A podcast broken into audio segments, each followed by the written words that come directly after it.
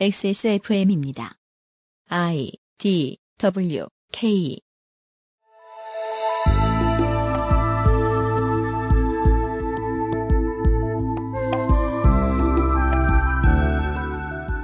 (2019년 3월) 네 번째 주 금요일에 그것은 알기 싫답니다.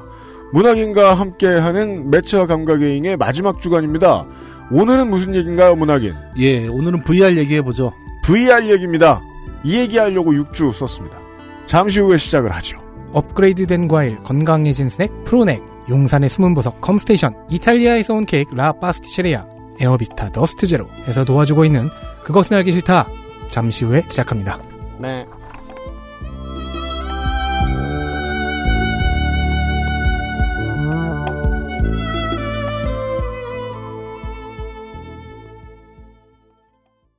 너 피부 너무 푸석하다.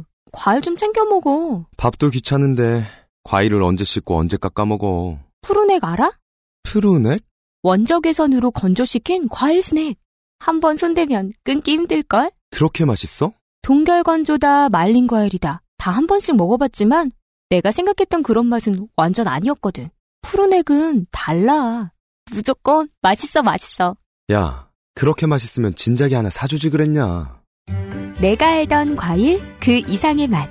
오감 만족 과일 스낵 푸르넥. 선물로도 좋아요. 온라인에서만 모든 것을 해결할 수도 있습니다. 컴스테이션 이달의 PC 마음에 드는 사양이 나왔다면 바로 액세스몰에서 결제하세요. 주식회사 컴스테이션 작지만 강력한 공기청정기 반가워 에어비타 더스트 제로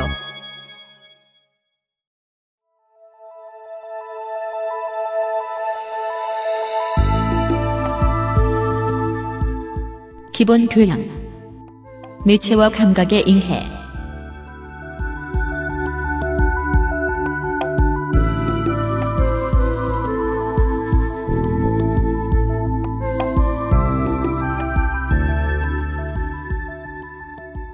유승균 책임 프로듀서 인사드립니다 안녕하십니까 윤세민 에디터도 앉아있습니다 네, 안녕하십니까. 윤세민입니다. 네 어, 이거를 한 4주째 듣다 보니까요. 네. 얼마 전에 고기를 구워 먹으면서 그런 생각을 했어요. 뭐가요? 나는 지금 무슨 감각을 즐기고 있는 것일까? 그게 그 매트릭스 1편이었을 거예요 아마 조 판톨리아노죠 그 배우가 이 양반이 했던 유명한 그 씬이 있죠 유명한 이 양반이 대사하는 이 가, 모든 게 가상 상황인 것들을 어떻게 받아들여야 되는가 음. 예 그 배우가 연- 연기했던 캐릭터는 결국은 기계 쪽에 붙죠 나중에 네. 예 이중첩자가 되는데 그러면서 이제 그 자신의 신세에 대한 얘기를 하면서 얘기를 하죠 이게 다 가상이다 스테이크 맛도 그렇고 냄새도 그렇고 이 레스토랑 전체도 그렇고 네. 하지만 난 그게 나쁘지 않다 음, 음. 그 얘기를 하면서 그 얘기가 나오는 장면을 보면서 모든 것들을 우리가 어떻게 받아들이고 있었는가에 대해서 처음으로 생각해봤던 것 같아요 과연 나쁜 걸까? 그러니까 말이에요 네. 예, 예, 예. 이런 이야기들을 꾸준히 해서 돌았거든요, 그동안. 우리가 지난주에 소개를 해드린 바에 의하면 그동안 오감이라고 판단했던 거 말고 다른 감각에 대한 얘기를 해보겠다라고 말씀을 드렸습니다. 그래서 우리는, 어, 점집 차리는 소리 오고 있네. 이렇게 멸시했지요. 네. 네. 무슨 얘기를 해주실지 봅시다. 예, 뭐. 문학인이 앉아 있어요. 안녕하십니까. 이경영 문학인이에요. 네. 저 드래곤이 아닙니다. 자꾸 그런 거 이제 인터넷 쓰고 그러지 마세요. 이 바보가 본인이 얘기하면 될 텐데, 이제. 아, 자, 잘라주세요. 잘라주세요. 너무, 너무 안 하시면 서운해하실 거예요. 정말 바보 바보인 게 잘라달라고 또 말하고 있어요. DMCI죠. 네. 오, 아, 그리고 저 덕질인도 앉아 있고요. 네, 방송 안녕하십니까. 남은 분량이 있어서요. 네, 안녕하십니까. 같이 수업을 들을 거예요. 그 감개가 무량하네요. 왜요? 아, 왜냐면요. 이 잉해라는 이름이 붙은 시리즈가 저로부터 시작됐잖아요. 네, 그렇죠. 그 게임의 잉해부터 시작했는데 음. 그 게임 주제를 게임 가져가신 분이 잉해. 네. 아, 이 시리즈는 게임 얘기는 아니에요. 아, 어쨌든 그 주제를 가져가셨잖아요. 제가 다시는 게임 얘기 딱 하지 못하게. 그렇군요. 즉 이 시리즈의 문을 연 사람과 네. 어, 최신판 네. 끝과 시작이 만났습니다. 지난 시간 얘기를 좀 해보겠습니다. 그 음. 육감이다. 그래서 육감이 어, 꼭 어떤 주술적이고 그런 것만이 아니라 어, 오감 외에 다른 감각들을 좀 통칭하는 개념이기도 하다라는 얘기를 했었죠. 네. 그러죠. 어, 대표적인 게 그런 것 같아요. 이게 덥고 추운 감각도 감각이잖아요. 네. 근데 그거를 오감으로 넣진 않죠. 촉, 촉각은 뭐 아니겠죠? 촉각 쪽에 이제 좀 붙이긴 하는데 이게 그 우리가 알고 있는 촉각의 개념이냐 고 살짝 또 다르단 음, 말이죠. 네. 그러니까 사실 우리 몸이 느끼는 되게 여러 가지 미세한 감각들은 더 많을 겁니다. 아마. 근데 그런 것들을 이제 묶어서 우리가 소위 말하는 식스센스다. 이렇게 음. 통칭하는 개념들이 있는데 그 중에서도 좀 요즘 도드라지는 감각이 하나가 있어요. 오늘 이제 그 얘기를 하려고 하는데 네. 그 얘기를 하려면 좀 앞에 두꺼운 배경들을 좀 설명을 해야 될 것 같습니다. 최근 경험 얘기를 좀 해보죠. 네. 어, 요즘 저는 이제 20대들이 많이 다니는 좀 유흥지구를 왔다 갔다 합니다. 어, 그래요? 예, 대학을 다니잖아요. 아, 그렇죠. 아, 대학 다니죠. 네. 음. 예, 뭐 부럽습니다. 그, 학교 앞에 가면 물가도 싸고. 아, 맞아요. 학교 예. 앞 물가가 참 좋죠. 예, 제육덮밥이 가장 맛있죠. 음. 보통 2인분, 1인분 시켜서 둘이 먹어도 되는 양으로 막 음, 네. 요즘도 그렇게 양도 많이. 주세요. 그리고 예. 밥 모자르면 더 먹으라 하잖아요. 네. 음. 근데 저도 이제 나이가 있다 보니까 옛날에 저 놀던 때랑은 문화가 많이 바뀌었습니다. 그러니까 음. 같은 대학거리라도 건물은 그대로인데 들어가 있는 가게들은 싹 바뀌었고. 네. 그럼 요즘 친구들은 뭐 하고 노나? 약간 이제 아재 감각이라는 그런 걸 비교하면서 들어가게 되죠. 그렇죠.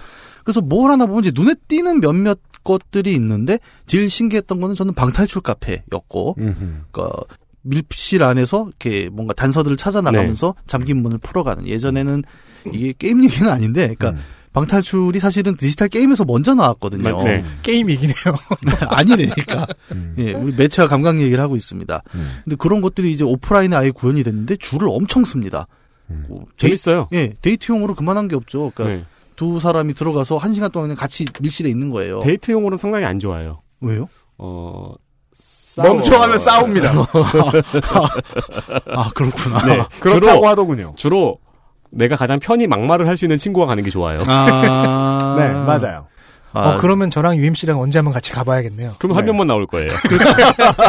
네. 그렇고 또 하나 이제 눈에 많이 띄는 게 이제 VR 카페였습니다. 네. VR 카페라는 데는 우리가 요즘 이제 VR이라는 게 익숙해졌잖아요. 가상현실 기기 이렇게 눈앞에 뭐 쓰고 음. 막 옆에서 보면 되게 웃기죠. 뭔가 막 혼자 더듬고 있고 으악 막 이러고 있고. 그게 처음에는 웃겼는데 이젠 또 웃기다고 생각 안 하죠. 어, 네. 요즘 또 그런가? 재밌는 건가 봐. 네. 네. 야, 네. 저건 뭘까? 막 이런 음. 감각도 있고. 음. 그래서 사람들이 그거를 막 하는데 나도 한번 줄을 서볼까 했는데 줄도 엄청 길고 예약도 깁니다. 그러니까 그리고 비싸요. 진짜 비싼 거는 막 그네 달아갖고 하는 것도 있더라고요. 음, 네, 아, 그래요? 예, 그, 이렇게 그, 막 달려가는 거. 예, 예. 그런 그네 얘기도 좀 이따 할 건데, 음. 아, 정말 이제 새로운 것들이 막 나오는구나. 근데 우리가 이제 매체와 감각 얘기를 하잖아요. 되게 재밌는 게 요런 지금 새로 나오는 어떤 유흥 놀이거리들을 보면은 우리가 시청각 얘기 중심의 사회다라고 쭉 얘기를 했지만 시청각 밖의 것들이 꽤 붙는 걸 좀 볼 수 있어요. 그러니까 방탈출 카페에도 시청각만으로 이루어진 않잖아요. 보면은 네. 이렇게 뭔가 계속 만져야 되고 심지어 이렇게 도돌도돌 막 촉각으로 또 파악해야 되는 퍼즐도 있고 네. 그렇습니다. 저는 또 하나 본 게 스크린 골프였어요. 그렇죠. 스크린 골프도 화면에 프로젝션을 띄우고 그 있지만은 실제 공을 치는 감각은 그대로 전해주거든요. 그 골프채를 잡아주고. 음. 대학생 말고 3, 4, 50대들한테는 스크린 골프장과 스크린 야구장이 예, 야구장 대중화됐죠. 네. 네. 야, 스크린 야구장도 장난 아니더만. 스크린 야구장 재밌어요. 네. 네. 그 작년인가 덕질인이 거기서 한번 져가지고 7만 원 낸 적 있어요. 아, 네. 가보셨거든. 나 아직 못 가봐갖고. 가볼만해요. 예.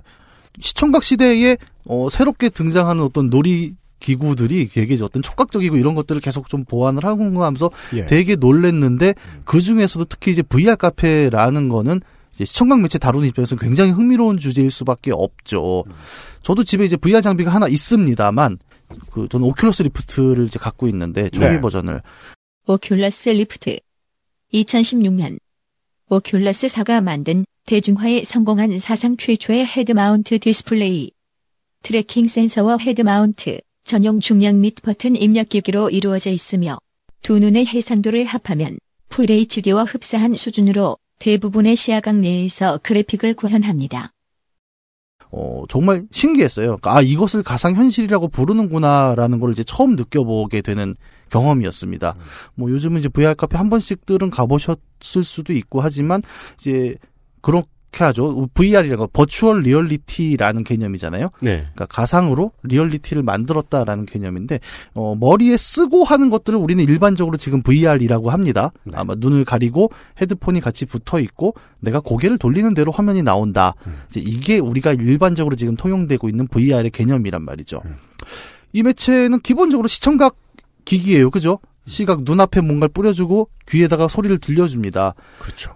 어, 근데 그것만 가지고는 게임이 완성되지 않아요. 예.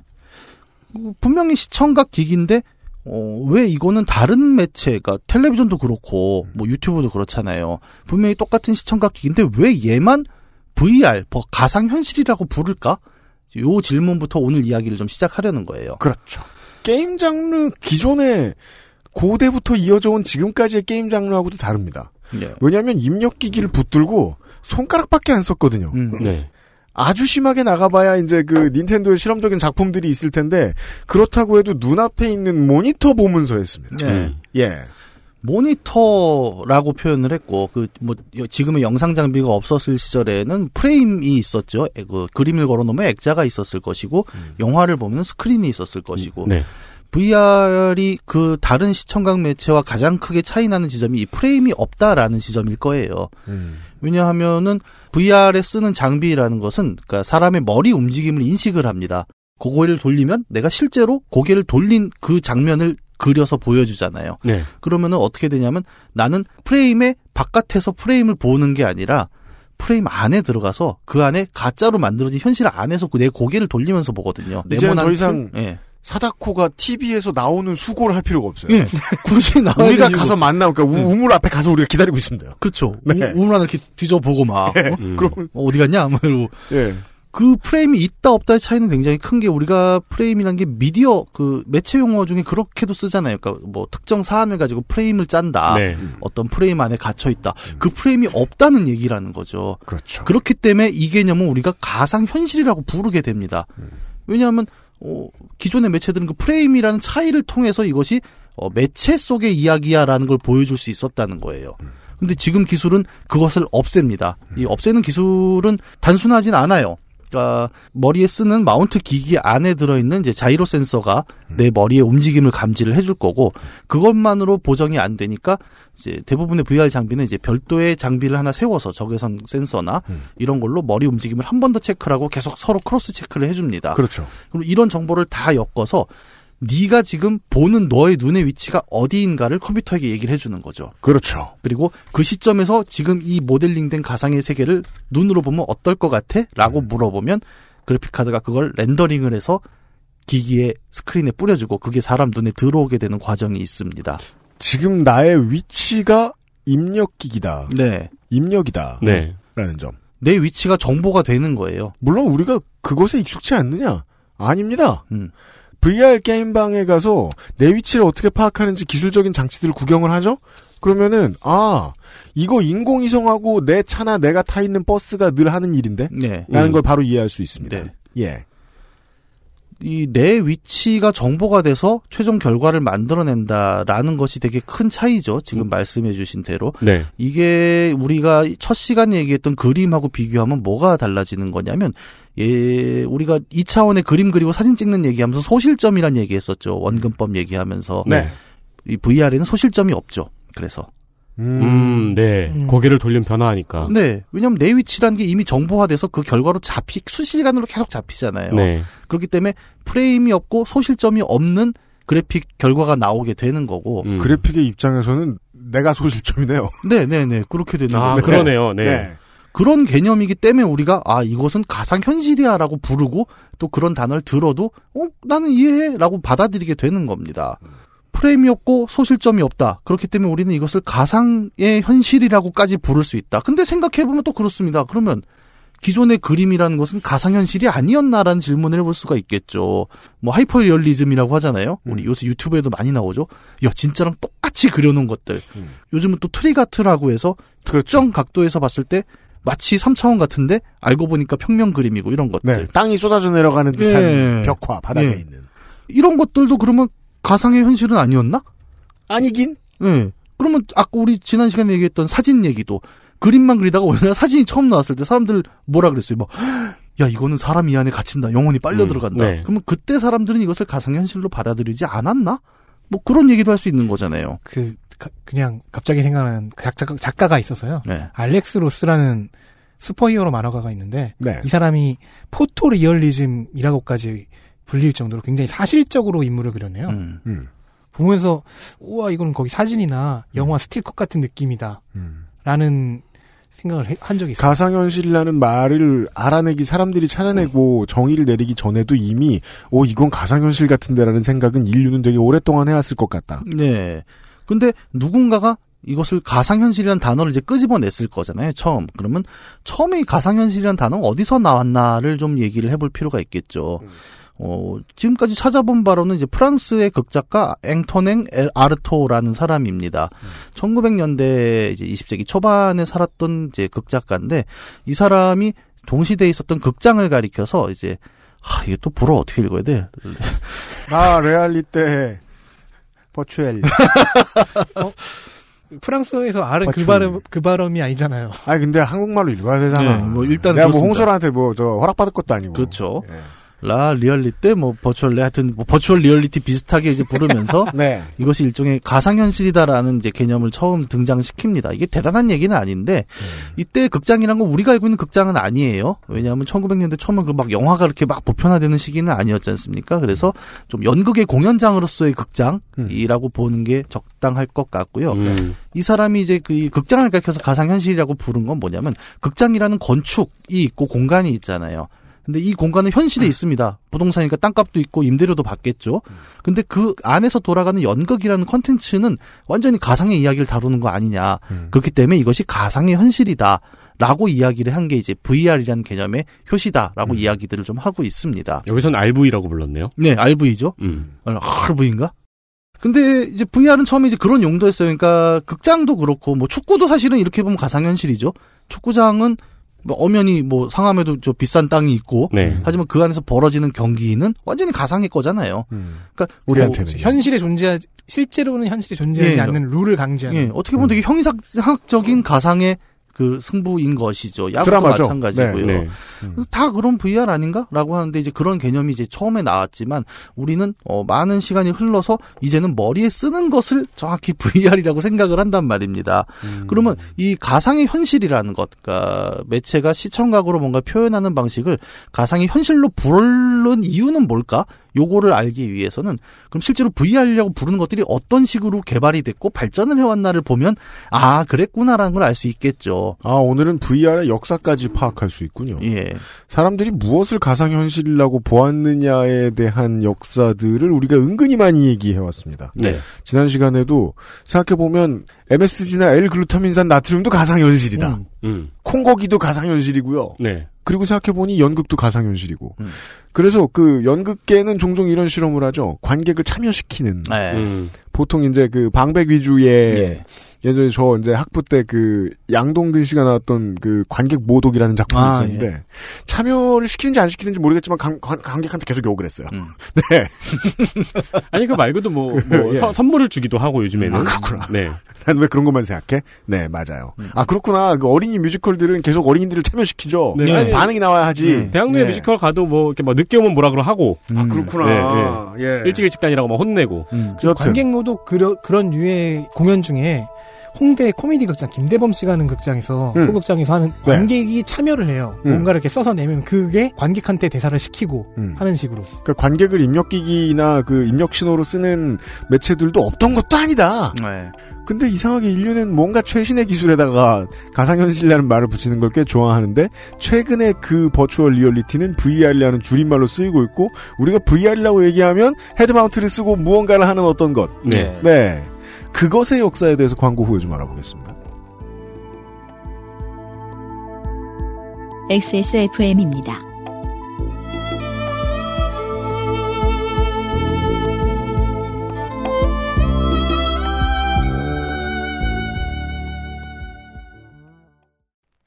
Maestro il pasticcere. La pasticceria. 라 파스티체리아는 이탈리아 마에스트로에게 직접 수학한 pasticcere가 전통의 방식 그대로 최고의 재료와 함께 구워낸 천연 발효 빵입니다. 일반적인 제빵에서 사용하는 이스트를 쓰지 않은 이탈리아 전통 방식의 천연 발효종을 사용한 지금까지 경험해보지 못한 풍미와 식감. 천연 발효빵이라 장기간 보관해도 맛은 그대로. 방부제를 전혀 사용하지 않아 건강에도 좋은 라 파스티체리아. 낯설은 만큼의 기대감. 이탈리아에서 온 케이크 라 파스티체리아. 작지만 강력한 공기청정기 반가워 에어비타 더스트 제로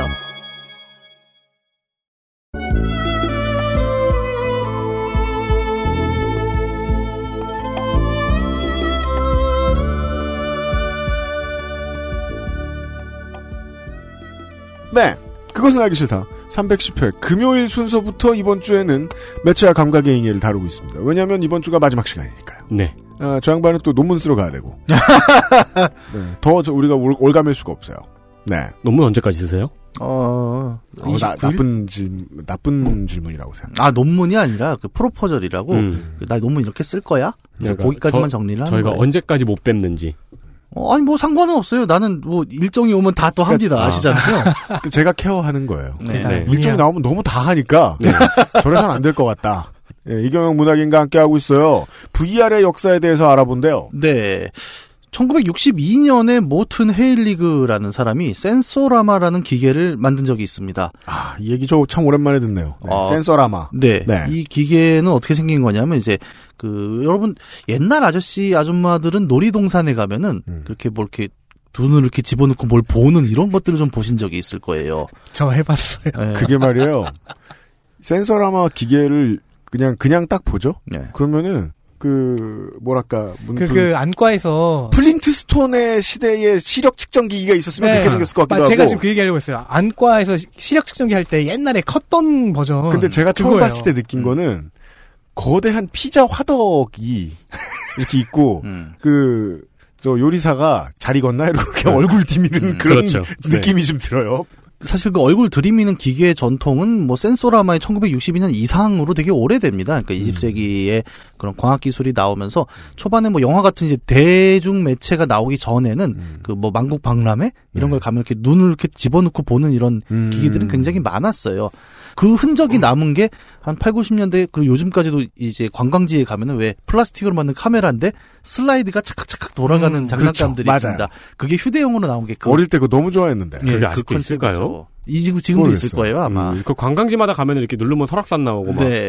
그리고 우리는 이 소실점에 대한 설명을 드리던 그 한 몇 주 전의 순서에서 아주 옛날 사람들도 어, 저 반대쪽에 동물이나 이런 것들을 가둬놓고서 카메라 옵스큐라를 이용해서 얘네들이 뒤집어져서 움직이는 모습을 음. 어딘가에 천막에 들어가서 보는 게 예. 관광 상품이 되기도 했다는 말씀을 네. 드린 적이 있죠.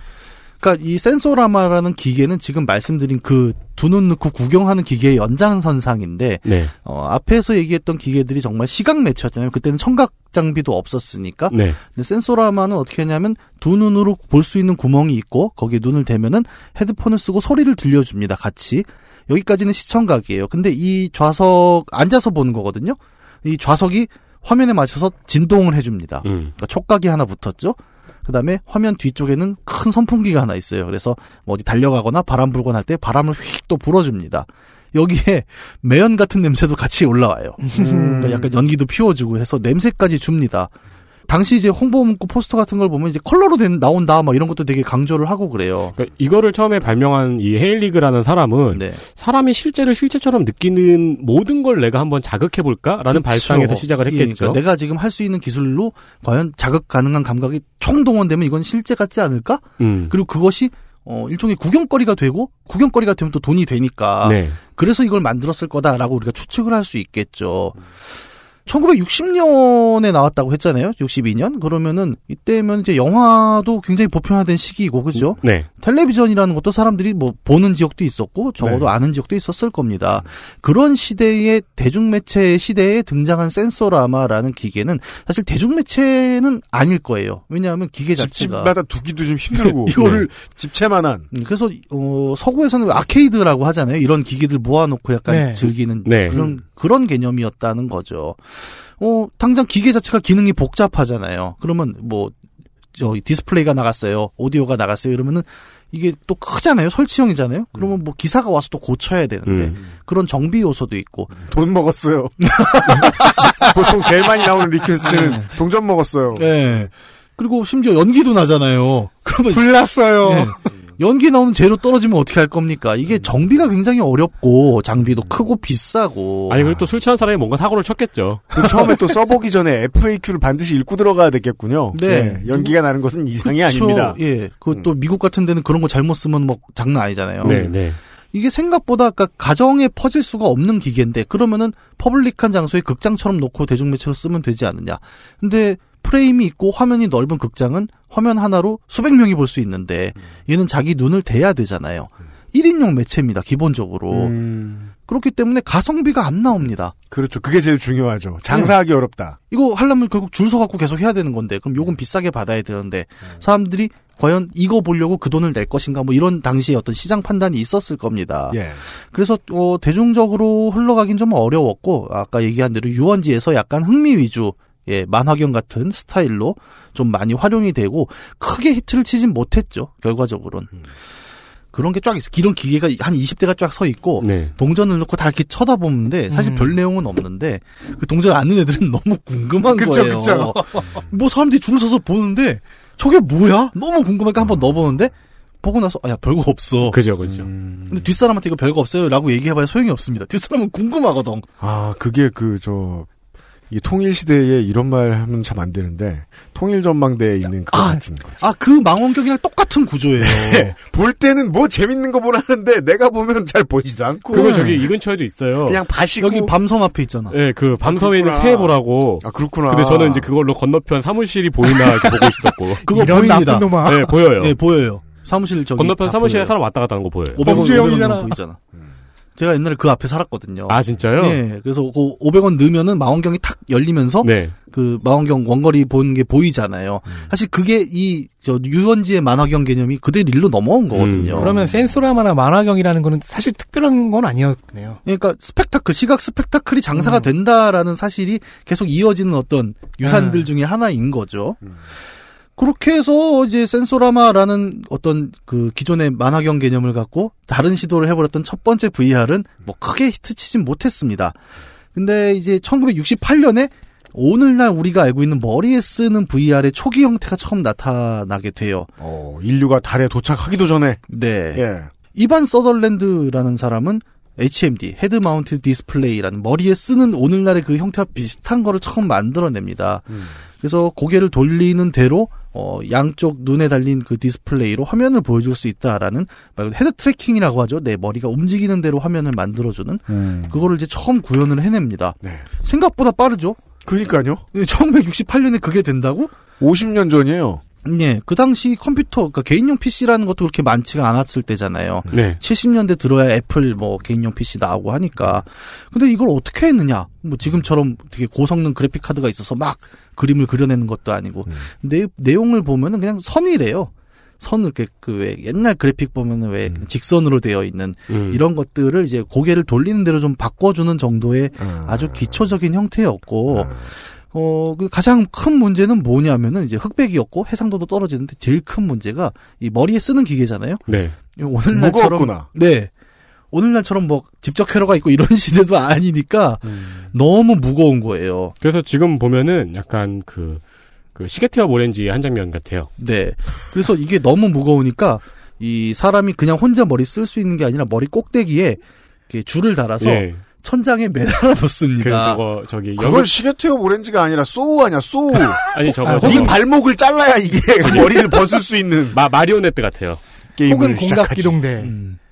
그 이- 넥브레이커였네요. 네. 굉장히 이게 생각보다 경추의 자극이 심해요. 머리라는 게. 그러니까 너는 모근을 소중히 하지 않았지. 음. 예. 아니 제 친구는 그 7.1 채널 헤드폰을 샀는데 최근에 그 음. 배그 할 때 이걸 쓰면은 뭐 2층인지 1층인지를 구별할 수 있다고 거짓말입니다. 샀는데 사왔어요. 그거 되게 되게 비싸요. 수십만 원짜리인데 네. 그 하루 쓰더니 안 쓰는 거 왜 안 써니까 어 목이 담이 왔대요. 너무 무거워서 어, 머리 작은 분이네 그분. 그래갖고 목이 가는 거죠.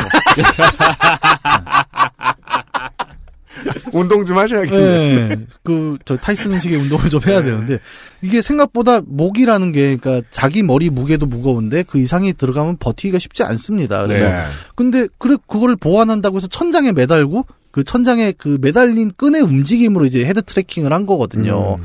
근데 이거는 딱 들어도 아시겠죠. 도저히 대중화될 수가 없습니다. 그러면 그 가게마다 다 이렇게 천장에 하나씩 달아놓고 그러다가 끊어지고 네, 그 끊어지면 대형 사고잖아요. 음. 네, 목 가벼운 사람들은 부러져요 정말. 네. 목 얇은 사람들은. 백브레이커군요. 네. 생각보다 대중화가 불가능했고 말 그대로 좀 실험용이었습니다. 이 대중화 단계에는 당연히 어려웠던 거고 아 이런 것들이 가능하구나 일종의 가능성을 볼 수 있었던 시대였습니다. 네. HMD 머리에 쓰는 기계가 그렇게 좀 아 아직까지 무거운 기계다라고 해서 힘들었던 반면에 이제 생각을 바꾼 VR 장비들은 조금 히트를 치죠. 생각을 바꿨다고요? 네 대표적인 게 어, 그러면, 야, 머리에 쓰는 게 힘들면 아예 극장을 통째로 옮겨버리면 되잖아. 소형 음. 극장을 만들어서. 네. 이 개념으로 나오는 게 flight simulator라는 개념이에요. flight simulator. 그러군요. 어, Microsoft의 flight simulator가 7.0 이후 버전이 연방 미국 연방 항공국이 제공하는 비행 훈련기 자격을 얻었대요. 근데 그거 저 그 Steam에서 한 15,000원에서 2만 원대에 살 수 있는 걸로 알고 이야. 있어요. 네. 우리 모두 비행 훈련사가 될 수 있어요? 네. 비, 비, 비, 비 행 훈련을 받을 수 있어요. 네. 아, 뭐 여담인데 그 flight simulator 계통에는 정말 그 덕후들이 정말 많습니다. 네. 그럼요. 네. 음. 아니, 그 나는 제일 놀랐던 거는 그 항공기 운용하시는 분들이 아니라 음. 그 관제만 전문으로 하시는 분들도 계세요. 어. 그 가상 그 항공사랑 공항들이 다 있잖아요. 그 음. 세계 안에도 그러면 네. 비행기를 타는 게 아니라 각 공항에서 관제만 하세요. 음. 그 이륙허가 내고 착륙허가 내고. 어, 재밌죠? 예. 저는 그러니까 이 flight simulator 계열 게임을 옛날에 어릴 때 한번 산 적이 있었는데 네. 두 시간 동안 일단 비행기는 이, 이륙은커녕 일단 출발을 해야 되잖아요. 네. 어떻게 출발하는지를 몰라서 두 시간 뒤에 그냥 버렸던 기억이 아. 나요. 음. 너무 진짜 너무 세세한 데까지 필요로 하니까. 네. 그 비행기 띄워도 곧 뭐 stall 먹고 추락하고 막 이랬어요. 그럴 겁니다. 네. 무슨 얘기를 하다 또 빠졌나? 아, 예, 그, 플, 그 flight simulator가 아니라, 음. 이제 우리가 얘기하는 건 그 공군이나 그 음. 민항기에서 말 그대로 항공사 트레이닝 프로그램으로 쓰는 flight simulator죠. 얘는, 음. 어, 물리적인 감각을 같이 제공을 해요. 네. 그러니까 소형 박스를 만들어 놓고 그 안에 들어가면 마치 항공기 조종석이랑 똑같이 생겼는데 말 그대로 그 캐노피 바깥은 다 디스플레이로 돼 있을 거고 다만 실제로 항공기 rudder를 아 rudder랜다 그 저기 뭐야 조종관을 당겨서 음. 예를 들어 기수를 들었다 그러면 실제로 그 각도만큼 박스가 꺾이는 거죠. 음. 그리고 음. 뭐 왼쪽으로 roll을 한다 그러면은 roll만큼 또 왼쪽으로 기울어지고 그래서 음. 실제 중력감을 느낄 수 있게 해주는 용도로서 flight simulator가 작동을 하고 공군 같은 경우에는 또 그렇잖아요. 그러니까 민항기랑 다르게 전투기는 굉장히 급선회를 한단 말이죠. 네. 그러면은 빠르게 이동하는 전투기가 급선회를 할 경우에는 이제 그 중력 가속도가 크게 걸려서 몸에 음. 그왜 조종사 같은 경우에는 그래요. 그러니까 full 저기 슈트를 입고 음. 그 피가 쏠립니다. 그 음. 중력 가속도가 심하고 그래서 음. 왜 redout이라 해갖고 눈으로 확 피가 빨개지는. 쏠려서 시야가 빨개지기도 하고 이렇잖아요. 음. 그래서 그거 막으려고 뭐 슈트 안에 압력 조절하고 이제 그 정도인데 음. 그런 거를 초보가 그냥 다짜고짜 전투기를 타서 하면은 위험도 있고 네. 초보가 잘못하면 비행기 떨어지잖아요. 비행기도 비싸고 거, 네. 기 타, 고 있는 그 초보라고는 하지만 네. 그 비행사도 키워내는데 비싸고. 그렇죠. 그래서 그런 것들을 좀 가상으로 체험해 볼 수 있는 용도로 음. 그 훈련용 시뮬레이터가 크게 각광을 받게 된 거죠. 전 이거 얼마 전에 그 나사전에 가서 해봤어요. 어. 그 뭔가 이륙하는 느낌을 전시회 자주 가더라. 네, 음. 좋아해요. 음. 나사전은 되게 가고 싶었어요. 이륙하는 어. 느낌을 받을 수 있는 거래요. 들어갔는데 음. 이게 한 번에 두 명씩 타는데 같이 간 일행은 하기 싫대요. 그래서 저랑 어떠한 한 아홉 살쯤 되는 꼬맹이랑 같이 들어가서 앉았는데 네. 그땐 몰랐어요. 그렇게 별게 없는지. 그리고 나오니까 아홉 살쯤 되는 꼬맹이들이 열두 명이 줄을 서 있더라고요. 아. 그러니까 저랑 같이 탄 그 꼬맹이가 되게 당황했던 거죠. 쟤는 뭔데 내 옆에 이걸 타고 있는지. 음. 하여튼 어, 하지만 그래도 비행 파트너였네요. 저 막 말 걸어주고 그랬어요. 신기하지? 막 이러면서. 지구야. 서로 좀 콜사인도 하나씩 주고 네. 박스 원 나는 치즈버거야. 이런 것들 그러니까 결국 가성비의 문제도 꽤 크게 작용할 수밖에 없었다는 겁니다. 그러니까 실제 비행이란 건 너무 비싼 일이잖아요. 이제 그렇기 때문에 이 flight simulator는 상대적 가성비가 너무 좋았고 네. 그래서 지금도 아직도 생명력을 이어가고 있지 않습니까? 그러면 아마 제가 어제 다뤘던 캐릭터인 캐롤 댄버스 캡틴 마블도 아마 이런 훈련을 받았겠네요. 그렇겠죠. 네. 음. 요즘에는 오락실 가도 이렇게 막 차가 흔들리는 정도의 오락기들은 있잖아요. 네, 그 요즘은 아예 막 그 의자를 360도로 돌리더라고요. 음, 그 네. 수직으로. 그 수직으로 이렇게 거꾸로 돌려버려요. 그런 거 있어요. 네, 있어요. 그건 못 봤어요. 오, 나, 난 그거 보고 저거 언제 한번 타봤는데 저는 중량이 좀 있어갖고. 그건 그렇고 게, redout에 빠질 수 있어요. 그건 그렇고 게임 얘기는 안 하신다더니. 아, 그 죄송합니다. 네. 그런 거 지적하기 시작하면은 5분에 한 번씩 그 멈춰야 돼가지고. 방송이 안 돼요. 오, 이런 이제 가상 시도들이 계속 이어져 오다가 1980년대에는 이제 또 가상이라고 하면 또 늘 등장하는 매체가 하나 있죠. 게임이 나옵니다. 네, 이럴 줄 알. 좀 어색하지만 게임 얘기를 좀 해봅시다. 네, 아 이게 이렇게 나올 줄은 몰랐는데 이제 1980년대면은 게임 쪽에서는 이제 콘솔 게임이라고 해서 그 가정용 게임기가 되게 보편화되는 시기였어요. 그래서 정말 난리가 났죠. 꽤 장사도 크게 됐고요. 네. 그러면서 게임사들은 어 이거를 뭔가 더 어떻게 새로운 관심을 끌어서 수익을 더 내볼까라는 고민 속에서 VR이라는 시도를 땡겨 옵니다. 아하. 지금은 땡겨왔다고 표현할 수 있죠, 우리가. 네. 세가, 닌텐도, 그러니까 당시에 이제 게임계를 주름 잡던 많은 회사들이 각자 어, 3차원 영상을 볼 수 있어요. 막 이것이 가상현실이죠. 그래갖고 장비도 팔고 소프트웨어도 팔려고 음. 되게 여러 가지 시도를 해요. 네. 근데 다 망했습니다. 네. 여러분 요즘 유행, 유명한 그 미국의 게임 reviewer 있죠. AVGN이라고 네, 네. 화내는 아저씨. an- angry 아저씨요. Angry Video Game Nerd. 제임스 롤프. 예, 그 아저씨가 이 옛날에 나온 닌텐도의 버추얼보이라는 게임기를 해보고 온갖 쌍욕을 하는 영상이 지금 남아 있어요. 정말 충격적이었어요. 그 그, 그런 얘기를 했었죠. 이거는 어디로든 언제 어디서든 들고 다닐 수 있다는 의미의 휴대용이 아니라 음. 들고는 다닐 수 있다는 네. 의미의 휴대용이다. 가장 큰 문제는 그러니까 컨텐츠 자체가 재밌는 게 없었다는 거예요. 네. 가상현실이야 뭐 눈으로 움직이는 대로 볼 수 있어 이런 걸 다 떠나서 그걸 해도 뭔가 재밌는 게 나와야 되는데 음. 그냥 신기함으로 그치면 아까 우리가 센서로만 얘기했을 때랑 똑같은 거예요. 그냥 와 신기해가 다인 겁니다. 네. 근데 와 신기해는 어디 유원지에 가서 한 번 보면 끝인데 그걸 집에다 사놓잖아요. 그럼 이제 친구들이 놀리고 야저 새끼 저거 샀다. 저 망했네. 이런단 말이에요. 그러니까 뭐 예를 들어 뭐 head mount를 쓰고 책을 보는 게임이 있어요. 네. 그래서 그걸 실제처럼 구현하려고 책을 넘길 수 있는 모양의 그 입력 기기가 있다고 치죠. 네. 완전 실제 같아. 야 이거 적절한 비유다. 근데 그 책만 봐. 그러면 이제 문학인이 말한 대로 야 저 새끼 저거 샀다. 그러면은 그 새끼는 보통 그 얘기를 들으면 한 말도 못하고 고개 숙이고 있습니다. 네. 돈은 내가 썼는데 좋아하는 건 친구들만 좋아해요. 무슨 뭐 고양이 만져주는 게임. 네. 그냥, 그냥 길고양이랑 놀면 되지. 네. 가상 고양이 입력 기기까지 살 필요 없잖아. 그 잘못하면 별명이 가상현실 돼요.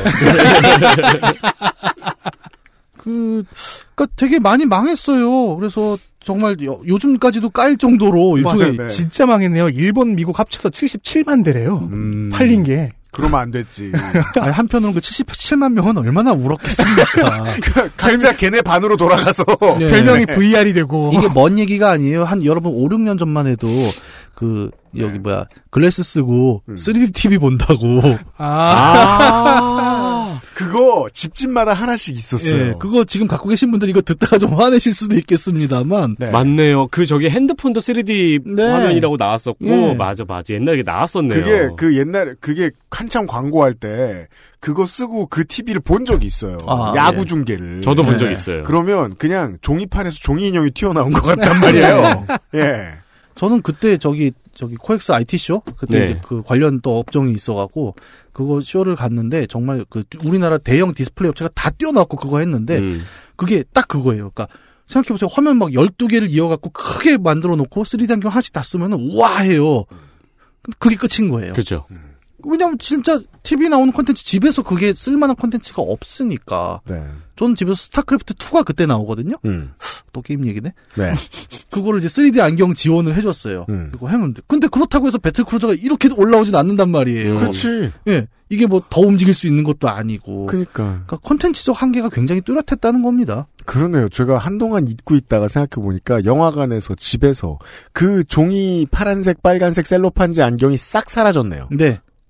그, 그 스테레오 타입이라고 하죠. 스테레오, 그 양눈에 다른 그림을 보여줘서 입체감을 만들어내는 기술 자체는, 네. 어, 70년대에도 그 어린이 백과사전 같은데 만드는 법이 나와 있었어요. 네. 그래서 양눈을 이렇게 책반침으로 양눈의 사이를 가리고 서로 각도가 다른 그림을 보면 입체적으로 보인다. 아, 그 있잖아요. 매직아이. 네. 눈 모으면 튀어나오고. 음. 그거는 약간의 변주죠. 응. 저는 매직아이를 태어나서 한 번도 성공해 본 적이 없습니다. 그거- 딱한 번 성공해 봤어요. 그게 이제 처음에 어설프게 시작하는 사람들은 가까이 됐다가 떼는데 고수는 이제 살짝 사팔만 하면 보이죠. 음. 난 인생의 미스터리 중에 하나예요. 도대체 어떻게 보이나. 다, 다 거짓말한 거예요. 아, 진짜? 아무도 못 봤어. 다 문학인 놀리느라 그런. 거야. 야, 이게 또 식스센스네. 걱정 마세요. 예, 군대에서 총은 샀고.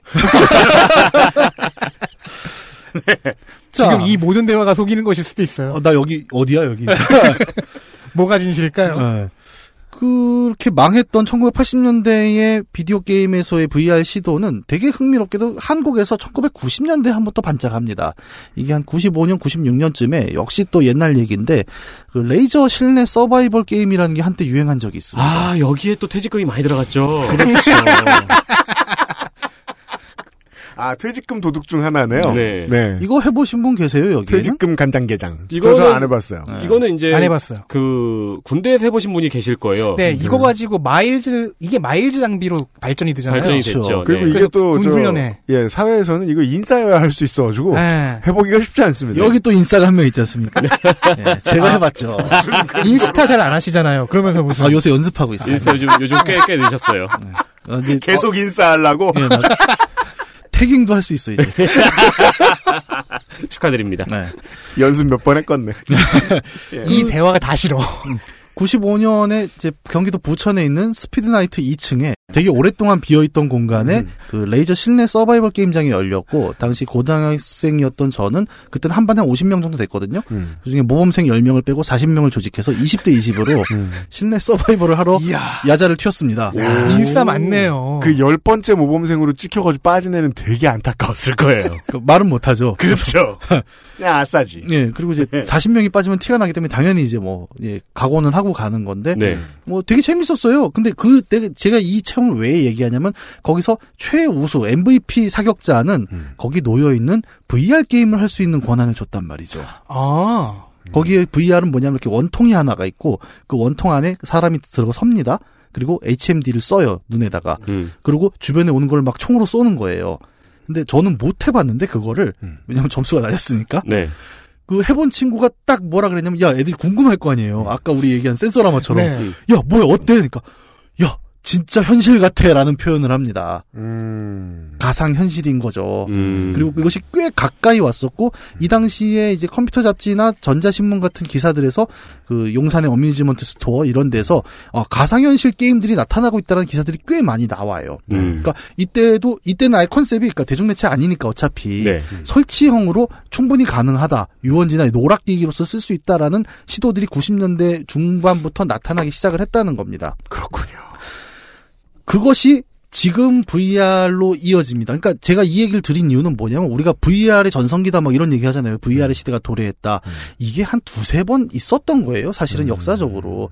그러니까 지금 새로 막 처음 등장한 트렌드가 아니라는 음. 겁니다. 이런 감각이 있고 이런 감각을 채워주는 매체가 등장하면 괜찮겠다라고 생각했던 사람들은 옛날에도 있었고 네. 옛날에도 한두 번 있었던 게 아니다. 열심히 시도를 했는데 이 얘기가 갑자기 또 되게 떴죠. 여기는 당연히 산업적인 맥락이 있죠. 왜냐하면 이 최초로 이 21세기에 VR 담론을 다시 끌어올렸던 회사가 이제 오큘러스 리프트라는 오큘러스 립. 장비잖아요. 네. 어, 여기에는 그 둠이라는 게임의 주요 개발자였던 이 존 카맥이라는 양반도 같이 막 들어가고 그렇습니다. 카맥 선생님. 네. 네.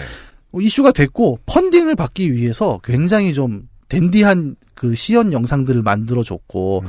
그다음에 결국 뉴스라는 것도 자본이 만들거든요. 야 VR이 앞으로 대세래라는 이야기가 되고 펀딩이 쏟아지면서 이 가능성들이 더 올라간 거죠. 물론 기, 기술적으로는 이제 아까 잠깐 얘기했던 자이로 센서라는 것이 과거보다 대상의 움직임을 매우 정확하게 캐치할 수 있는 기술들이 나왔다는 배경도 있습니다만 네.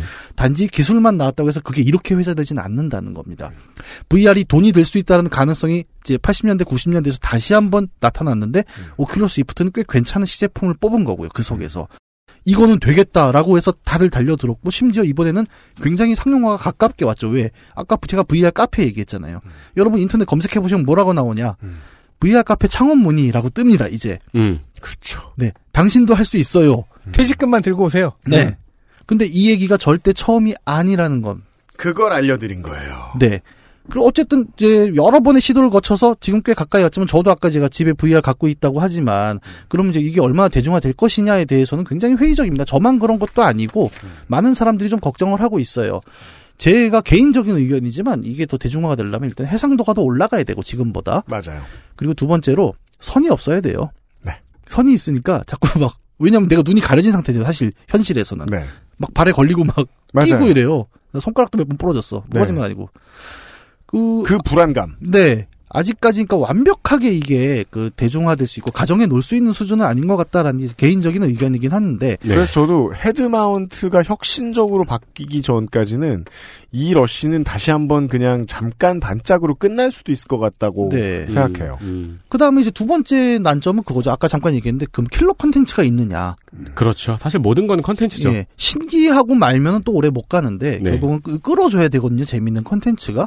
얼마 전에 나온 뉴스를 보면 VR에서 가장 잘 팔린 컨텐츠가 뭐냐라고 했을 때 비트 세이버라는 게임이 이제 저 1위를 차지했습니다. 킬러 네. 컨텐츠다. 네. 이건 뭐냐면 리듬 게임이에요.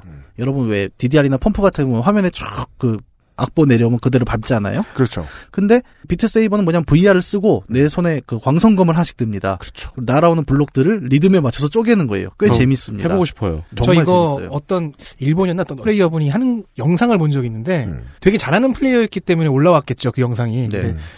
saber 두 개를 딱 들고 그냥 슥슥슥슥 휘두르는 것 같은데 다 clear하더라고요. 음. 그게 재밌어 그 보였어요. 모바일 게임 시대 이후에 등장한 새 장르죠. 과일 slasher. 음. 어, 네. 예, 맞아요.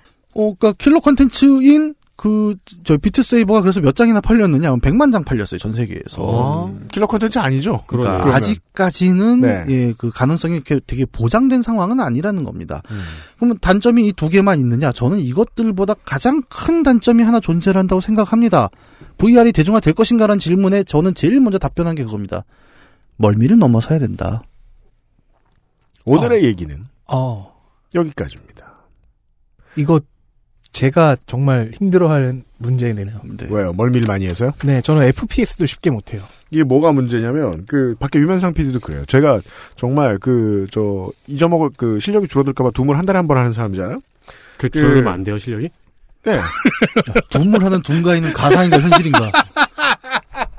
그러니까 언젠가 그 저 악의 세력이 우리 가족들을 납치해가지고 둠을 어 20분 내로 깨면 풀어주겠다 이런 날이 올 거예요. 그, 그 준비하고 있어야 돼요. 그 뭡니까?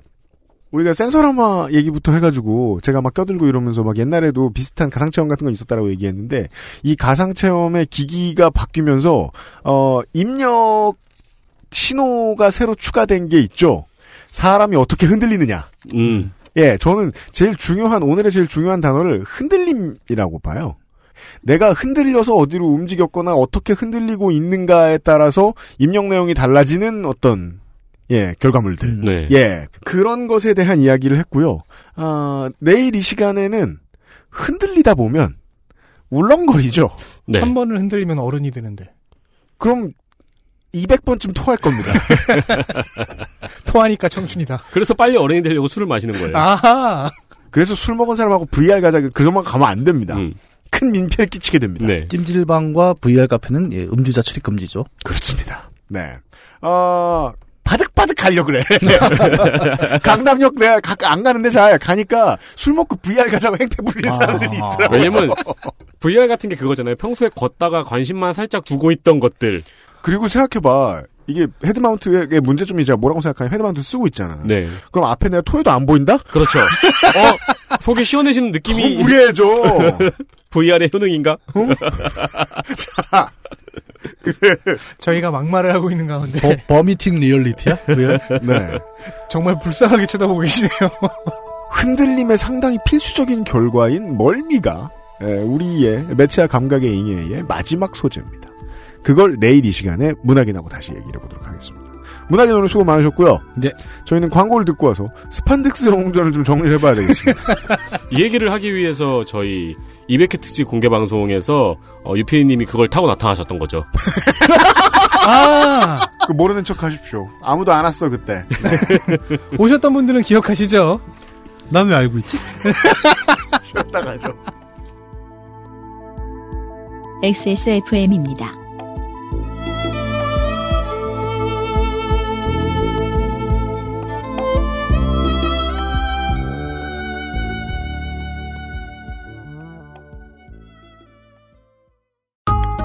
지금 유리한 가격대의 부품, 지금 가장 hot한 high-end 장비, 아니면 고장 리포트가 적은 부품으로 이루어진 사무용 PC까지 당신이 찾는 데스크탑을 상담 없이 구입할 수 있는 기회, 액세스몰에서 컴스테이션 이달의 PC를 찾아주세요.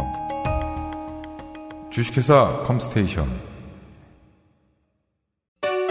제주의 신선함에 달콤함을 더하다. 과일 그 이상의 맛. 오감 만족 과일 스낵 푸르넥 감귤 초코. 낯설은 만큼의 기대감. 이탈리아에서 온 케이크 라 파스티체리아. Maestro pasticcere. La pasticceria.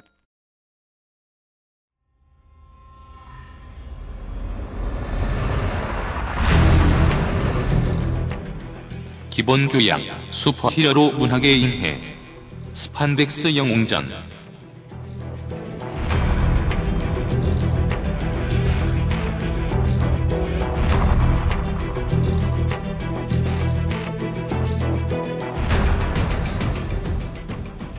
이번 주는 이 구제받을 수 없는 덕후의 세계에 빠져 있습니다. 아, 갑자기 시간을 덜어 스판덱스 영웅전 이번 주 이야기를 좀 마무리하겠습니다. 다시 덕질인이에요. 네. 조금 전에 흥행 이야기도 했죠. 네. 네. 어, VR은 멀미 때문에 흥행이 안 될 수도 있다. 음. 자본주의 사회의 문화 산업에서 흥행이라는 개념은 곧 대중의 지지를 의미하기도 하잖아요. 그럼요. 네. 따라서 돈을 벌기 위해서라도 더 많은 계층, 더 많은 인종, 더 많은 젠더, 더 많은 계급을 반영을 해줘야 하는 것이 자본주의가 안고 있는 숙제이기도 합니다. 그렇습니다. 지난 시간 말미에 그런 얘기를 해드렸어요. 네. 마블 엔터테인먼트의 음. 즉 만화, 영화, 장난감 이 세 분야를 포괄하는 마블 그룹의 음. 대표 중에선 아이작 펄머터라는 음. 이렇게 표현할게요. 계저씨가 있습니다. 아, 네. 네. 이, 이 있습니다. 이 사람이 2012년과 15년에 망언이 두 개가 있어요. 음. 소개해 드릴게요. 2012년은 이제 아이언맨 2가 나온 직후일 거예요. 네. 워머신의 배우가 교체가 됐죠 그때 테런스 하워드에서 돈치들 돈치들. 네. 배우를 교체해도 흑인은 똑같이 생겼으니까 아무도 모를 것이다. 가짜 언플도 했어요. 음. 뭐 테런스 하워드가 출연료를 올려달라고 했는데 이미 로다주보다 4배 받고 있는 사람이 또 올려달라고 해서 음. 싸우다가 끝냈다. 근데 실제로는 테런스 하워드의 출연료를 뭐 터무니없이 깎아놓고서 음. 협상 불가 이렇게 던져놨더라고요. 이 사람이. 그거는 계약 안 하고 싶을 때 하는 방법이잖아요. 그리고 2015년에는 블랙 위도우의 장난감을 왜 만드냐? 여자 캐릭터 왕구는 안 팔린다. 음. 여성 슈퍼히어로 영화 다 망했다. 이런 말을 했습니다. 어, 마지막 발언은 그나마 데이터에 근거했다고 쳐도 음. 그때까지는 다 망했으니까요. 음. 블랙 위도우를 연기한 스칼렛 요한슨은 매우 기분 나빠했습니다. 당연하죠. 네, 나도 장난감 팔 수 있다. 네. 그래서 기분 나쁜 건 아니죠. 그렇긴 하죠. 말도 안 되는 소리 하지 마라. 뭐 이런 거죠. 그건 우리가 너한테 지금 하고 싶은 얘기고요. 네, 죄송합니다. 네. 말 실수를 했네요. 아씨, 아이작 펄머터가 올마스 나한테 무슨 말도 안 되는 변명을 하고. 와. 되게 못 갖다 붙인다. 너, 네, 무능하다. 네. 꽤 많은 진상짓을 해서요. 언젠가 이 이야기를 아이작 펄머터에 네, 대해서. 자세히 할 수 있길 바랍니다. 왜냐면 이 사람만 있는 건 아니거든요. 음. 결국 아이작 펄머터가 이렇게 구설수 발언, 잘못된 경영 판단 같은 것들을 하니까 음. 모 회사인 월트 디즈니는 영화를 담당하는 마블 스튜디오를 마블 엔터테인먼트에서 빼요. 직속 자회사로 승격을 시켜서 아이작 펄머터에게 보고하는 지휘 체계에서 빼놔요. 그런 음. 방식으로 인사를 했군요. 네, 그래서 케빈 파이기는 모 회사인 월트 디즈니에 직접 보고하면 되는 위치가 된 거죠. 음. 자, 그러면 이 펄머터의 저 망언들을 기억하면서 이제 마블의 모회사인 월트 디즈니의 회장 밥 아이거가 지난 2019년 1월 31일에 올린 트윗 내용을 보죠. 음. 4% 챌린지라는 게 할리우드에 있습니다. 최근 10년 동안의 흥행작 감독들을 보면 그 중에 4%만 여성이었다는 걸 지적하면서 이걸 늘리자는 운동이에요. 음. 밥 아이거가 이 4% 4% 챌린지를 지지하면서 올린 트윗에 현재 제작 중인 디즈니 영화 중 40%가 여성 감독이 만들고 있다. 그 비율을 더 늘려보겠다는 트윗을 올렸습니다. 네. 이게 이제 그, 이런 거죠. 우리가 이 나성통신 시간에 잠깐 이야기를 했던, 곧 또 나성통신이 돌아오는데요. 오. 그, 인위적인 재분배. 왜? 자연스럽게 바꿔야 하니까. 네. 무슨, 정수기는 자연에서 온 물건인가? 하이테크놀로지지? 예. 그런 것 같은 거죠? 음. 지금 인구의 배분이 뭐 무슨 인종이 몇 퍼센트, 무슨 인종이 몇 퍼센트, 먼 나라에 그렇다고 하면 그 퍼센티지에 맞게 직업이나 어떤 혜택들을 배분해야 되는 것이 아니냐. 그렇다고 생각하면 성별은 쉽잖아요. 잘안 5대5. 보일 수도 있겠지만 출발점들이 다 다른 출발선들이 약간씩 다 다르니까 음. 어 그걸 인위적으로라도 맞춰줘야 된다는 개념인 거죠. 네. 그러고 보니까요 계속 나성인 나성인이라고 부르셔가지고 그분 성함이 홍영훈 씨라는 거를 제가 모르고 있다가 네. 몇 주 전에 음. 팟빵에 우연히 들어가 봤어요 오랜만에. 아, 명절이죠, 우리의. 네, 근데- 팟빵 댓글 소개하는 시간입니다. 근데 거기 댓글 중에 그런 게 있더라고요. 홍성갑과 홍영훈이 친인척 사이라는데 500원 건다. 그 500원을 회수해오는 게 좀 귀찮아서 문제네요. 그 판돈을 좀 올릴 걸. 그 밑에 댓글 좀 달지 그랬어. 아, 그 아이디가 없었어요. 거기. 50만 원 어떻습니까? 그래가지고 그러니까 확실해 보이는데. 다음번 공개 방송 때 그거 쓰신 분은 꼭 오셔가지고 저한테 500원 주시기 바랍니다. 그렇습니다. 현재 기준금리를 적용합니다. 자, 다시 2017년 마블 코믹스의 이벤트 중 하나였던 제너레이션즈로 돌아가 보겠습니다. 설명했죠. 10명의 캐릭터가 자신의 후계자에게 아이덴티티를 물려주는 과정을 시작한다고요. 네. 토르는 기존 토르 시리즈의 sub 캐릭터였던 여성 제인 포스터에게 묠니르 그 망치를 넘겼습니다. 그러니까 누가 받았다는 게 되게 중요한 결정이죠. 묠니른데 네. 다른 네. 것도 아니고. 피터 파커는 어, 자신과 똑같은 프롤레타리아 계층의 흑인 소년 마일즈 모랄레스에게 이름을 넘겨줍니다. 마일즈 모랄레스는 데뷔한 지가 좀 됐죠. 울버린은 자신의 생물학적 딸이기도 한 로라 키니 X23이죠. 음. 그녀에게 정체성을 유산으로 물려주고요. 이건 이제 영화에도 곧 나오는 거 아닌가요? 로건을 보면은 아마 그렇게 될 것 같죠. 그죠. 로건에서는 이 얘기가 나오죠. 네. 왠지 딸이 곧 아버지가 하던 걸 다 하게 될 것 같은. 음. 수염도 이렇게 나고 그러나? 아, 잠깐 그렇진 않아요. 그건 뭐 다른 패턴이 있겠고. 네. 머리를 산발하거나 뭐 그러겠죠. 그 아버지와 달리 막 팔꿈치에서 나올 수도 있죠. 그죠. 그게. 아니 아니요. 그 알아. 손발에서 나오는데 하는 대신에 말이야. 두, 대신에 두 줄기씩. 네. 헐, 아, 캡틴 아메리카는 방패를 자신의 사이드킥이었던 흑인 팔콘 샘 윌슨에게 넘겨줍니다. 미즈마블의 이름은 이제 남아시아계 무슬림인 카말라 칸이 쓰고 있고요. 대충 일부만 봤는데 인종적 유동성, 문화적 다양성 이런 거를 포집해야 되는 확장성의 임무가 있다는 거예요. 그리고 이게 문화 산업에서는 세계적 추세이다. 이건 사실 제 주장이 아닙니다. 음. 마블 스튜디오의 분석이기도 합니다. 제작팀장이 지난 3월 7일 이렇게 말했습니다. 왜 우리는 오직 한 가지 유형의 사람에 의해서만 인정되길 원하는가? 세상은 글로벌하고 다양하며 포괄적이기 때문에 그렇게 하지 않으면 실패할 것이다. 우리가 꼭 워싱턴 DC에 시집을 가야겠는가? 음. 음. 음. 네. 그게 이제 그, 어, 이런 두려움은, 어, 매우 시장의 입장에서, 그냥 돈 계산하는 입장에서만 보면 정말 기민한 것이, 아직, 뭐, 예를 들어 팝신으로 말할 것 같으면 아직 첫 번째 깃발밖에 안 나왔어요. BTS. 음, 음. 예. 음. 이 깃발은 뭘 의미하냐면, 저쪽 시장이 우리 시장보다 더 센 날도 온다. 라는 그렇죠. 거거든요. 네, 네. 그러니까 BTS는 BTS의 실력을 말하기 이전에 이쪽 시장의 실력을 보여준단 말이에요.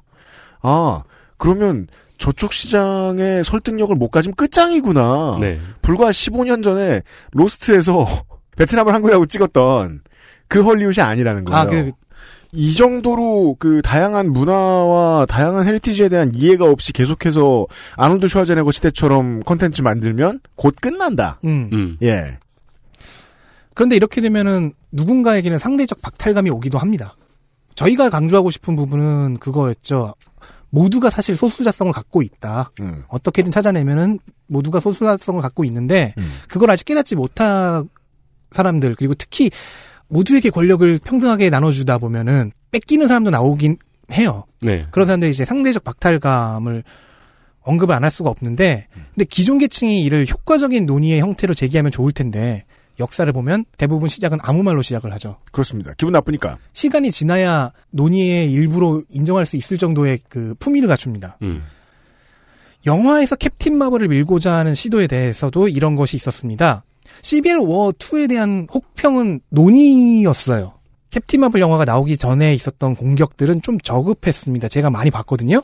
주로 담당 배우인 브리 라슨에 대한 인신 공격과 가짜 뉴스들이 많았습니다. 음. 짧게만 좀 보죠. 네. 1. 브리 라슨은 못생겼다. 전형적인 백인 금발 미녀인 캐롤 댄버스 역할에 사각턱을 한 여서, 여자라니 이걸 논의에 올려놔야 할 정도로 이런 얘기가 많았나요? 브리 라슨은 이미 아카데미 여우 주연상을 받은 배우죠. 그런데 영화 개봉 전에 모 한국 언론에서 브리 라슨의 연기력 난조라는 표현을 외모 논란과 섞어 쓴 적이 있었다는 점 정도는 언급해두고 있습니다. 그래요? 개봉 전에요? 네. 그래서 불- 그 흥행 결과는 불투명하다 뭐 이렇게. 어, 그렇군요. 두 번째, 브리 라슨이 선배 히어로 배우들을 희화화하는 사진 트윗을 올렸다. 이건 가짜 뉴스입니다. 진실은 이렇습니다. 이런 얘기가 나왔어요. 왜 포스터와 예고편에 캡틴 마블이 웃고 있지 않느냐? 영화의 방향성이 잘못됐다. 배우를 바꿔야 한다. 뭔가 비약이 많죠. 아, 그니까 아까 저 외모 얘기도 그렇고 지금 웃느니 마느니 하는 얘기도 그렇고 하나도 말이 안 돼서 이해가 잘 안 되네요. 이게 대중에게 상당히 많이 퍼진 네. 문제니까 지금 얘기하는 걸 거 아니에요, 덕질인이. 네네. 그러자 이제 아니 몇몇 왜 웃어? 지금 저 뭐냐 총선이야? 몇몇 그 덕후들이 레딧이었나 에서 제기됐을 거예요. 아이언맨, 캡틴 아메리카, 닥터 스트레인지 영화 포스터에다가 그 캐릭터들이 웃고 있는 것으로 이제 합성을 했어요. 그래서 그리고 이렇게 얘기하는 거죠. 야 포스터에서 미소 짓는 슈퍼히어로 영화라니 엄청 안 어울리는 거 보이지 않냐? 캡틴 마블 포스터에서 브리라슨이 웃고 있지 않다고 어. 캡틴 마블이 테이크는요. 아니 그래서 람보는요. 네, 지금 쭉 로키는? 얘기할게요. 그런 합성 사진을 팬들이 덕후들이 올렸잖아요. 이런 말도 안 되는 태클을 하지 마라라는 음. 의미로 이 합성 사진들을 브리 라슨이 자기 인스타그램에서 소개한 겁니다. 음. 이걸 가지고 선배 히어로 배우들을 희화화했다고 하는 거예요. 음. 조선일보 패턴이군요. 음. 3. 브리 라슨이 백인 남성 평론가들은 자기 영화를 리뷰하지 말라고 했다. 그런 얘기도 있었어요? 이거는 제가 직접 목격한 겁니다. 이것도 가짜 뉴스입니다. 한국 쪽이 처음 퍼질 당시 제가 페이스북에서 목격을 하고 직접 파봤던 사안이에요. 음. 어, 지속적으로 브리 라슨을 까던 어떤 뉴스 사이트가 만든 작품입니다. 음.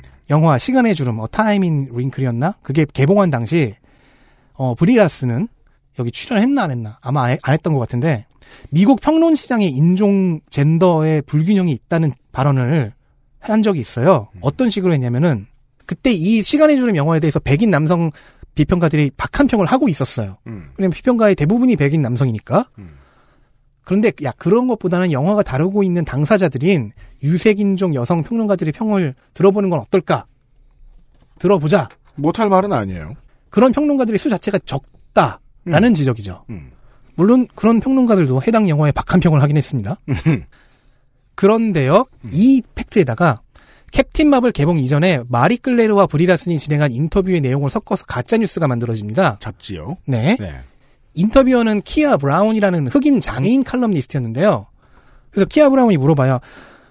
저를 interviewer로 선택하셔가지고 제가 되게 흥분했다. 음. game changer라는 말까지 써가면서 음. 자기 경력에 굉장히 중요한 하나가 될 테니까. 음. 그래서 왜 나를 골랐냐라고 물어보자 브리라스는 인터뷰 신청자 중에서 백인 남성들이 많았는데 좀 더 다양한 사람들에게 기회를 주고 싶었다고 답변했습니다.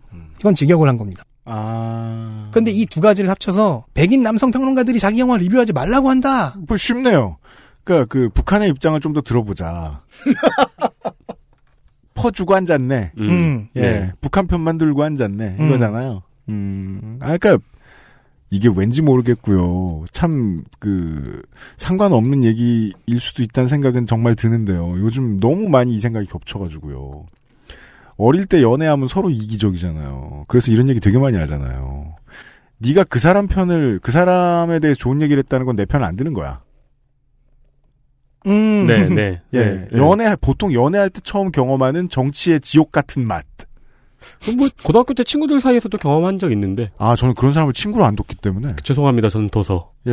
아, 왜냐면 친구를 유지하려면 그런 친구들도 만나야 되잖아요. 네. 전 친구를 유지 안 했으니까. 몰랐지. 아싸잖아, 아싸. 인싸의 의견 어떠신가요? 헐, 난 아싸들랑 얘기 안 해갖고. 지금 하고 계시잖아요. 왜 여기 와 있는 거야, 나. 인싸여서 좋겠다. 4. 브리라슨이 인터뷰에서 타노스의 힘과 카리스마를 비하했다.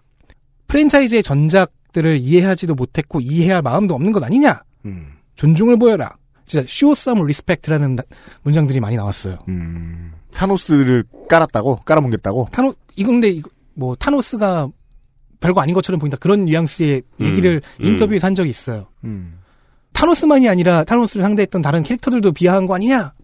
어, 덕들은 꽤나 진지합니다. 음. 이건 악의적 해석이죠. 더 나은 해석은 이렇습니다. 그러니까 자기 캐릭터가 있잖아요. 그 영화에서 내적으로 가지는 성격도 있고 네. 프랜차이즈 전체에서의 구도에서의 위치도 있고 네. 그러면 이런 식으로 자신감 있는 image making을 하는 게 홍보 업무에는 더 적합하죠. 어, 목요일 순서에 설명을 드렸습니다. 나머지 캐릭터들이 지금 스토리보드가 끝나가고, 음. 캡틴 마블이 지금 한참 뜨고 있는 중이고, 띄우고도 있고 밸런스 조절도 좀 이상하게 됐고, 다음 영화를 위해서는 그 역할, 캡틴 마블을 맡은 배우가 타노스는 해볼 만한 상대다라는 말을 한 번쯤 해야지, 장사하려면. 해야지! 정확히는 뭐 새우같이 생겼다 뭐 그렇게 얘기했던 것 같은데 그렇게 생겼어! 그죠. 게다가 이 발언이 브리라슨이 직접 나서서 하는 형태가 아니라 다른 인터뷰어 기자들이 음. 질문하는 형태로 즉 대화의 중간에서 이렇게 튀어나온 것들이거든요. 뭐 새우주의자들이 새우 무시한다고 뭐라고 안 했어요?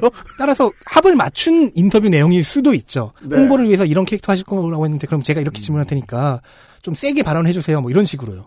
그런 건 어디나 있죠. 아니 그냥 이 인터뷰 발언은 그냥 재밌는 이야기인데요. 그죠. 예, 뭐 이렇게 그 원피스 영화화에서 영화화 실사판 루피 역을 맡은 배우가 친구 간의 우정은 아무 쓸모가 없다라고 얘기하는 것 정도도 아니고 음. 그렇게 얘기하면 안 되는 거잖아요. 홍보를 위해선 저희 친구들은 소중합니다라고 얘기해야죠. 그 배우는. 오 이게 마지막인데요. 브리라슨이 스탠 리의 작고시에 에도 트윗을 올리면서 거기에 붙여진 사진은 자기 신발을 자랑하는 건방진 포즈였다. 음. 이거는 빼박 배우 본인의 미숙함이 맞습니다. 고인 드립으로 해석할 수 있으니 비판받아 마땅하지만요. 조금 과도한 측면이 보이긴 합니다. 이거는 이 원리에서 이해해야죠. 연예인들은 모든 것을 불태울 수 있는 관종의 정신이 없으면 살아남을 수가 없어요. 온 세계를 상대로 장사하는 사람들이라서 사진을 찍힐 때마다 담당자가 보통 있습니다. social 담당자가 있어요. 따로 매니저가 있죠. 네. 사진을 찍힐 때마다 자기가 가지고 있는 패션 아이템들을 다 보여줘야 돼요. 근데 이게 뒤집어 생각해 보자고. 패션 아이템 안 보여줬다 쳐. 무슨 뭐 내가 되게 유명한 연예인이야. 자기 아버지가 지금 오늘내일 오늘내일 하죠. 병실에 있어. 그럼 병실에 있는 아버지 손잡고 사진 찍고 이렇게 올려요. 쾌유를 빈다고. 네. 그럼 그건 관종짓 아니야? 그건 이상한 거 아니야? 아, 애틋하면 인스타부터 올리나? 그리고 사실 제가 이걸 네. 보다가 음. 다른 배우들이 저- 그 쳤던 사고들이 떠올랐어요. 음. 그러니까 이럴 때 쓰라고 양비론이라는 게 있는 거죠. 음. 그러니까 다른 배우들도 이, 이 정도의 실수는 했어요. 베네딕트 컴버배치는 인피니티 워 때문에 내한할 당시에 한국에 와갖고 합장 인사를 했죠. 그렇죠. 그, 그래서 여전히 베네딕트 컴버배치의 편을 들어주고 싶은 이 홈즈의 팬들과 아닌 사람들이 싸우더군요. 태국 같은 불교 국가로 착각했냐는 비판을 받았어요. 여기에다가 뭐 불교에 관심이 있다 뭐 이런 식으로 이렇게 열심히 shield를 치긴 하는데 이 비판에 대한 사과를 아직도 하진 않았어요. 음. 크리스 에반스와 제레미 레너는 코난 쇼에 출연했다가 블랙 위도우의 캐릭터를 매춘부로 묘사하는 발언을 해서 사과했습니다. 이 사람들보다 더 심한 것은 앤서니 맥키, 팔콘 역이었습니다. 아예 코난 쇼에서 스카렛 요한슨에게 성희롱 발언을 한 적이 있어요. 이거는 다른 배우들이 대신 사과했습니다. 본인보다. 실수를 했다 쳐도 그게 캡틴 마블이라는 캐릭터에 대한 반감이나 아직 개봉하지 않았던 영화에 대한 반감으로 이어지는 건 좀 이해하기가 힘들죠. 아, 그래서 이게 사실은 순서가 바뀌어 있다는 점을 청취자분들도 다 이해하시고 계실 거라고 생각합니다. 원래 기본적으로 반감이 있어야 아무 거에나 오해할 준비가 되잖아요. 네. 네. 내로남불 이중자 때인데 그렇죠. 네. 김민아 씨또 듣지 말아요. 목숨 하나 날아가셨는데. 내로남불이라는 동요를 하나 만들고 싶어요. 언급한 것들은 아직도 살아있긴 한데요. 이런 비판, 비난, 비판들은. 이제는 영화가 좀 잘 나온 덕에 좀 수그러들었죠. 다시 돌아와서 제너레이션즈 이벤트를 다시 한번 얘기해 보겠습니다. 여기서는 인종, 종교, 계층적인 포괄성이 시도되었죠. 네. 영화로도 이게 옮겨올 예정입니다. 물론 마블에는 어떤 지금까지 나온 것들을 보면 공식이 있습니다. 백인은 주인공, 유색인종은 sidekick. 여기서 유일하게 빠져나오는 영화가 블랙팬서였는데 음. 모든 영화에서 이런 식이 발견이 돼요. 근데 이거는 원작 장르의 시대적 한계에서 기인한 점도 있으니까요. 이제 나아지겠죠. phase 4부터는. 어제 설명드렸듯이 엔드게임까지 딱 끊어서 여기까지가 Infinity Saga다. 그러면 이제 phase 4부터는 새로운 saga가 시작이 된다. 음. 라는 상황이니까요. 일단 2대 미즈마블인 카말라 칸의 영화화가 제작 확정되었습니다. 그리고 아이작 펄머터가 멸시하고 괄시하고 등한시했던 블랙 위도우의 솔로 영화가 스파이더맨 속편의 다음 영화로 나올 예정입니다. 음. 지금 촬영 이- 중이에요. 이 얘기는 계속 이야기가 있었죠. 블랙 위도우 솔로 영화 언제 나오냐. 네, 호크아이도 나와야 되는 거 아니냐. 네.